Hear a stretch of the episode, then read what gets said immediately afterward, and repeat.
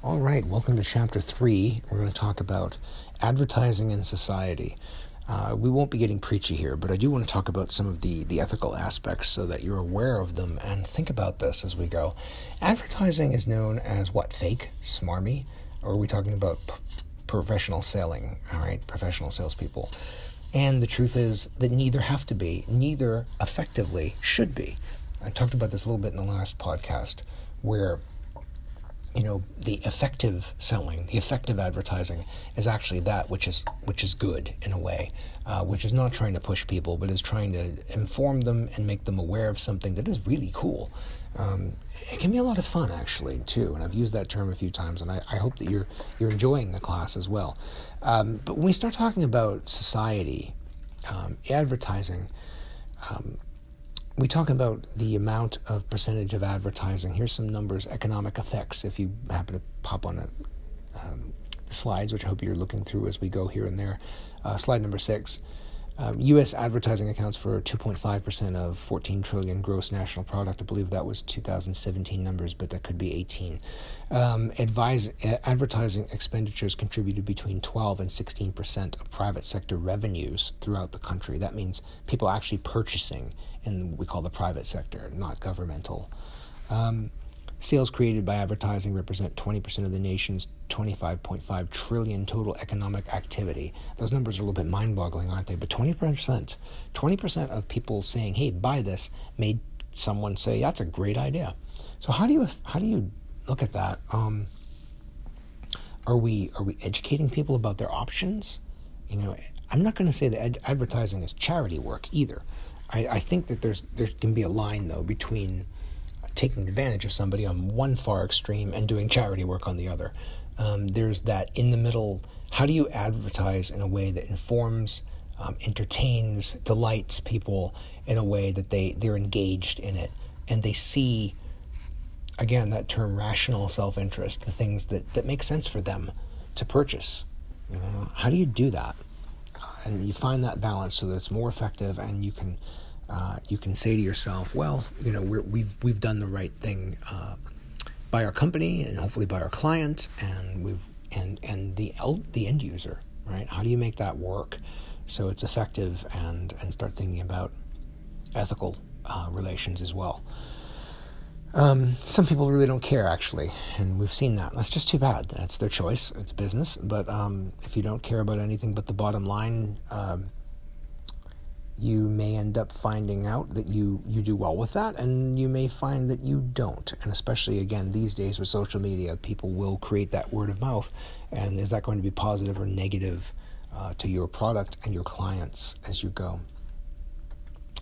Let's just look a little bit down further on um, advertising. What are some of the positive uh, things that can be done with advertising? Well, awareness building, of course, is one. Um, sometimes nonprofit organizations will build an awareness uh, of, of not only their product but their cause. Um, that's a way that social advertising is. Uh, we talk about social, we mean things that are um, not necessarily business oriented, but more socially oriented. Um, there may be a campaign Sometimes, though, and you've heard the term greenwashing, for example, probably, some companies will, in their advertising, say, look at us, how environmentally friendly and conscious we are. Um, that can be true, and that's a fine thing for them to talk about. If they want to talk about that, they, they're welcome to, and it does tend to create positive impressions about their organization many times. But something to keep in mind we talk about greenwashing, we're talking about people who do that on the one hand, and on the other hand, are actually polluting. Um, there's a certain amount of advertising as a smokescreen, and we've all seen it, and we know when we see it most of the time. Um, and that's something to be aware of if you're going to work in this business, is that sometimes the client wants to do that, and you're going to have to make the decision whether you're going to accept that business or not, and what you think your role is, and, and how you think you fit into that and whether you want to do that or not. Some people are perfectly fine with it, and other people will say, I don't want to make my living that way.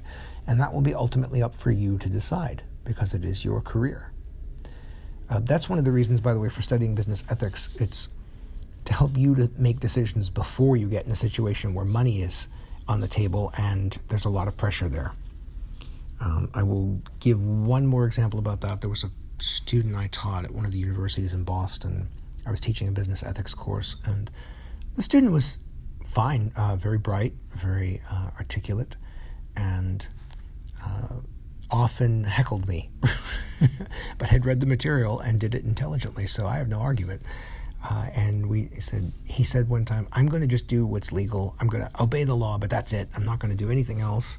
Um, and actually, what you can get away with is good, as far as he was concerned. And I said, "Well, that's your choice. That's your career. But thanks for taking the class, and I hope you got something out of it." Several years later, I got an email um, saying, "I want to thank you so much for for what you talked about in the class." He later on, uh, at the time, we recounted the fact that he'd gotten into investment banking and there was a deal that um, some people had gotten involved with.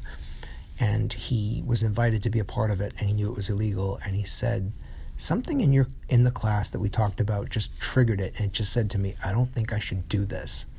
And he didn't do it. And he was happy to tell me that other people that did go through went to jail and he did not. So, um, just something to think about. Again, the reason to think about these things ahead of time and to do them in a classroom is great because you're you're it's academic, right? So it's not you're not in the real world dealing with things yet. We're practicing. It's like a sandbox, right? We're going to try things out and see what works and what doesn't work. And so you can think about. Um, we talk about the ethics side of it because you need to think about before you get there.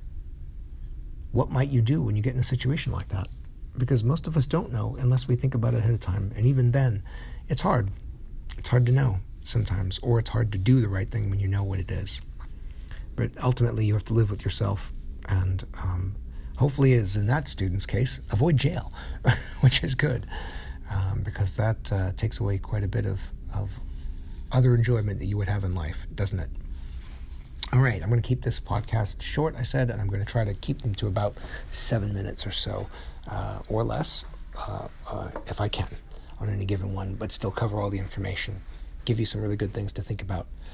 Please do remember, email me if you have questions. Uh, I, I, do want to help you, and uh, I can't do it unless I know um, that there's something that you'd like to discuss or some question about uh, whether you are having trouble with the concept, or even if you're just enjoying the class and enjoying the concept, let me know. I do appreciate those emails um, at any time. Thanks.